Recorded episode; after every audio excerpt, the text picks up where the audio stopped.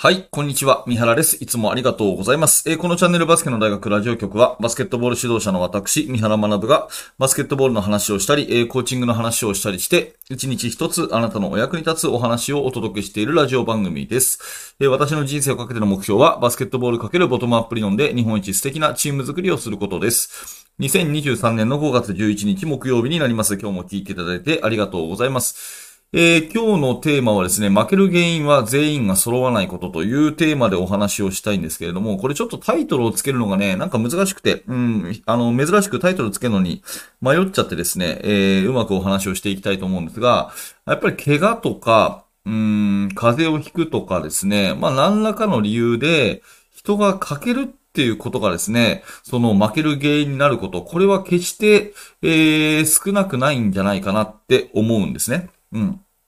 一方でじゃあ、その、絶対に人が人にもかけずに、その全員揃えるっていうことを、どれだけ私たち指導者は、え意識して日頃、あの指導してるかっていうと、意外とここは抜けていてですね、やっぱり技術的な指導になりがちで、え、無理をさせて怪我をしてしまったとかね、そういう経験も過去に私はありますし、うん、その、まあ、じゃあ怪我をしない、万全のコンディショニングを整えるために、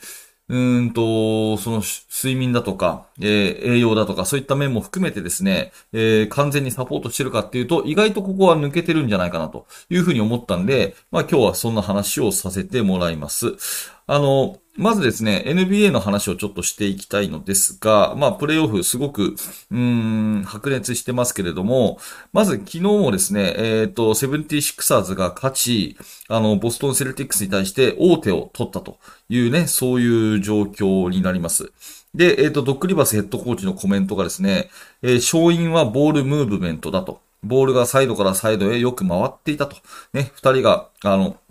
ボールがね、ちゃんとこう両サイドに回っていたことが非常に良かったっていう話をした後、まあ、エースのね、エンビードがですね、まだ終わってないと。俺たちはあと一生しなきゃいけない。俺たち全員が自分たちの仕事をこなさなければいけないっていうような話をしていて、まあとにかく全員でボールを触り、全員が仕事をこなすということが重要っていうね、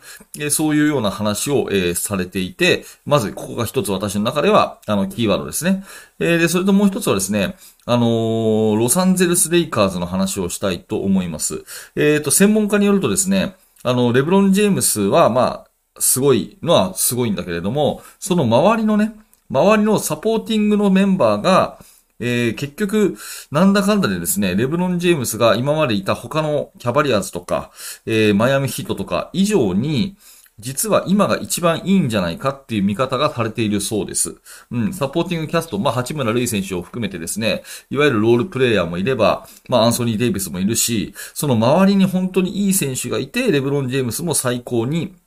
あの、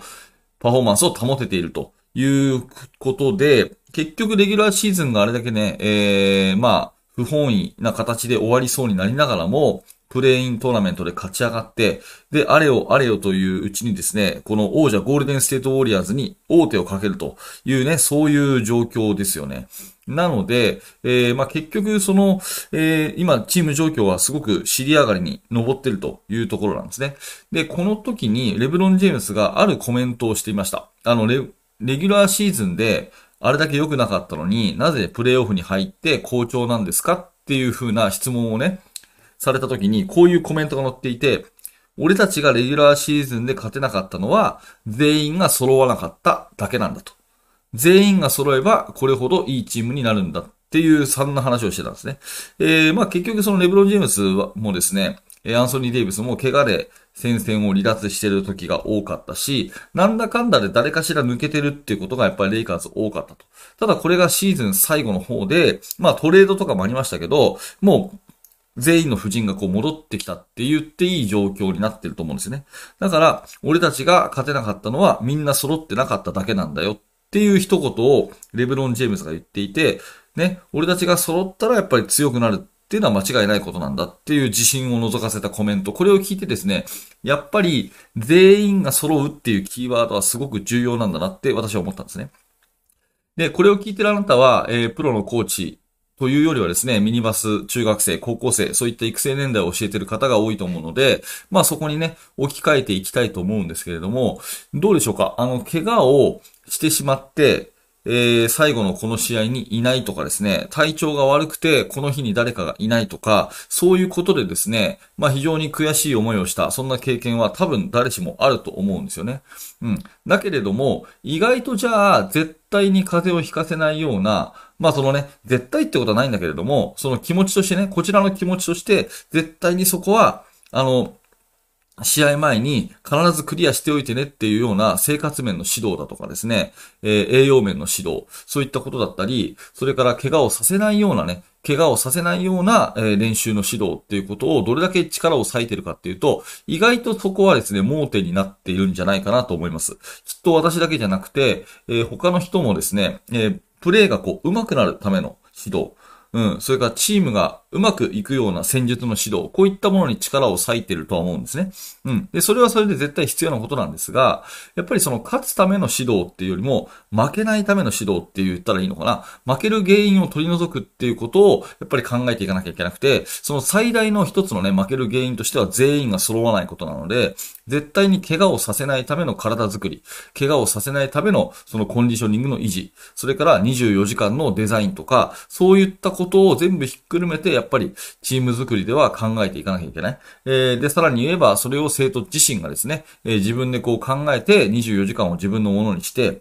えー、体調を整えて万全の状態で毎回コートに来るというように自己コントロールできるような、えー、生徒を育てたいですよね。だからそういうところもですね、すごく重要なのかなと。うん、まあ試合が特に近くなればなるほどですね、目先の技術とか、えー、そういったものに目が捉え、あの、囚われがちなんですけど、一番重要なのは、全員のコンディショニングであるというところを再認識したいなと思ったので、えー、今日はこんなお話をさせていただきました。えー、プロ中のプロでもですね、全員が良いパフォーマンスを出すということに言及してるし、